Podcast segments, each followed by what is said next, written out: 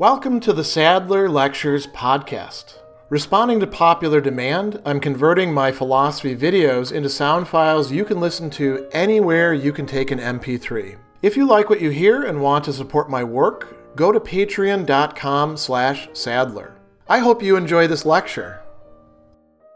In Book 3 of his Meditations, Marcus Aurelius is going to introduce a practice, essentially a cognitive practice that we ought to use, as he says, throughout our life in order to be able to respond to things more rationally, more freely. And we're going to see an example of this, besides the examples he provides there, in Book 6 as well, in that famous passage where he talks about wine being just grape juice and purple robes as being wool dyed with the blood or the extrusion of a shellfish. And we'll come to that in a bit. But what is the general idea? So he tells us that we should always, so the translation here is define whatever it is that we perceive to trace its outline. A little bit more literally, we should always make for ourselves, poiesthai, right? So this is poiein, to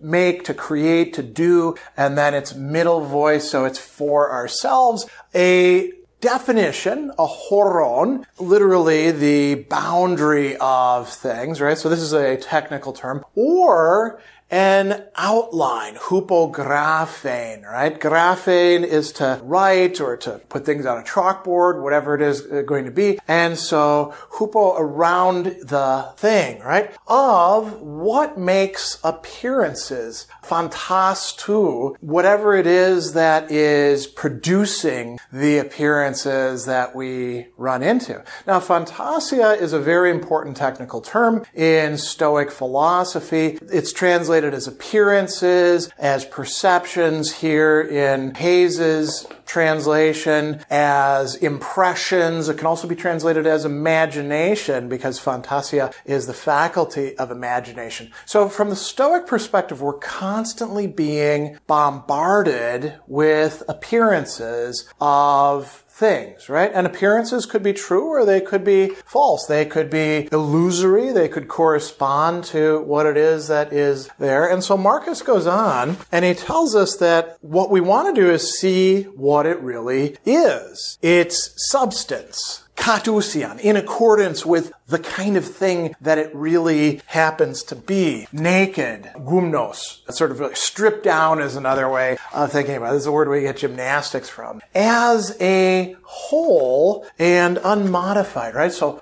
holon di holon, the whole as a whole, or the whole through the whole. And the term that he's going to use there, di remenos, right? So we're keeping the thing, we're dividing it up, we're trying to figure out what it is. This is very evocative language here, right? And then he goes on and introduces another consideration. So we have, you could say, figuring out what's actually there, not being misled by the fantasiae, the appearances, and then using language correctly, calling it by its proper name, onima autu, right? So its actual name, not just the things that we come up with as euphemisms or as kind of cliches, and the names, in plural, of its constituents, the things that it'll be broken down into. And the word used there is actually a verb of analysis, like the unbinding of things. So we're carrying out an analysis before it's actually analyzed physically into its parts.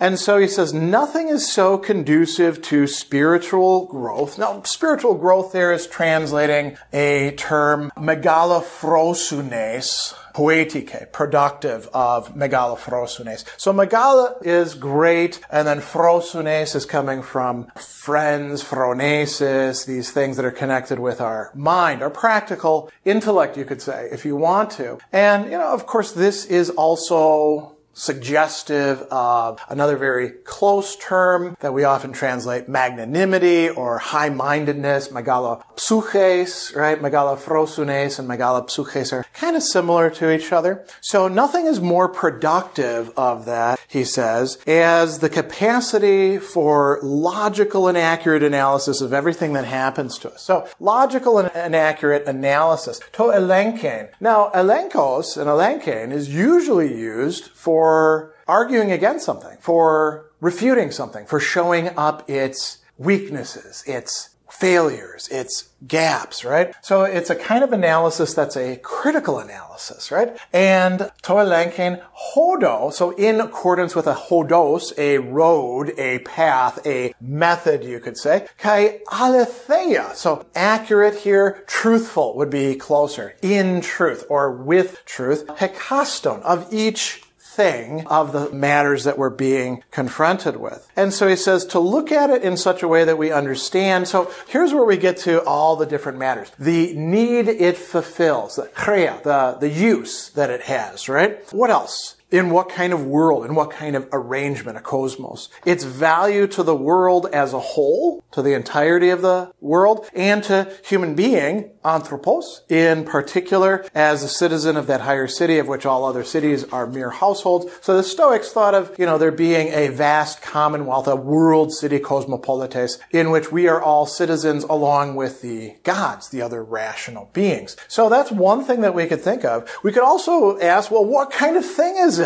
What type? What is this thing that is in front of us, right? What is it made of? That's another question. How long was it designed to last? I mean, this can save us from a lot of grief, right? If we expect things that are rather ephemeral to last for us for a very long time, we're probably setting ourselves up for some unhappiness. Very interesting. What qualities it's being translated here. Tinos arretes. What kind of virtue, what kind of goodness, pros auto chrea, is needed for this kind of use? Translated here, do I need to bring to bear on it? And he lists off a bunch of positive qualities, tranquility, courage, honesty, trustworthiness, straightforwardness, independence, or what? What do I need to do in order to handle this thing well? And then he talks about what things are due to or in accordance with. Is it the gods who brought something out, who produced something, who are the causes of it? Is it the interweavings and intertwinings? The word there is this simploke, of fate to coincidence,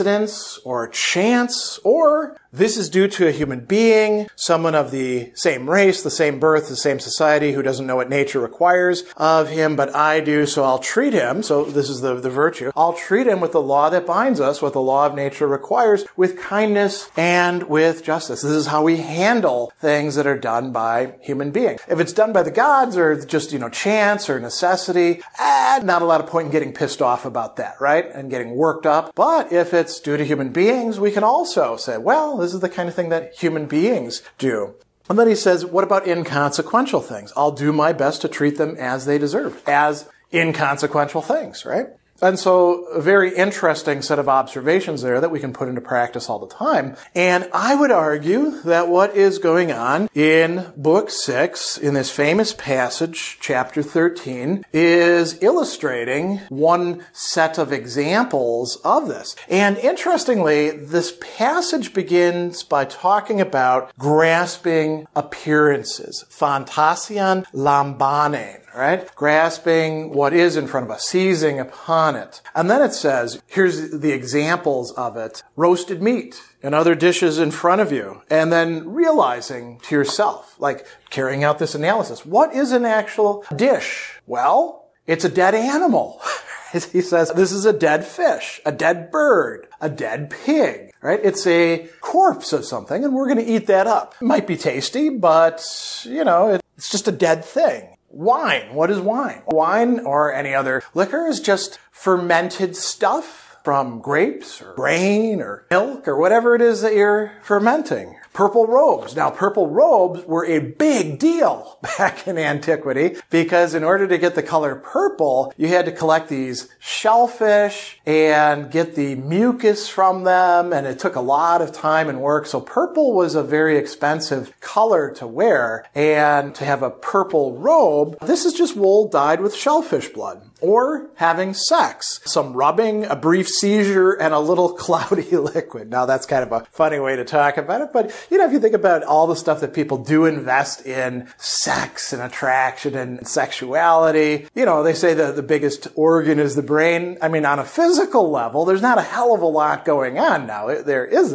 We invest it with all of this importance and all of this intentionality, right? So these are important. So he says what we need to do is latch onto and penetrate into the substance for all of these appearances. Kathik Numenai and DX UCI, right? So figure out what kind of usia, what kind of substance the thing actually is. He says we need to do this all the time, all through our lives. When things lay claim to our trust, lay them bare. See how valueless they actually are. Strip away the legend. And interestingly, the word there, historia, the story that's being told about them, the narrative, the, we could say, social investment, right? Strip that stuff away, the brand name, and we can see things for how they really are. And then we won't be taken in by them. And we will be able to have the right responses to them and deal with them in a way that's befitting to a rational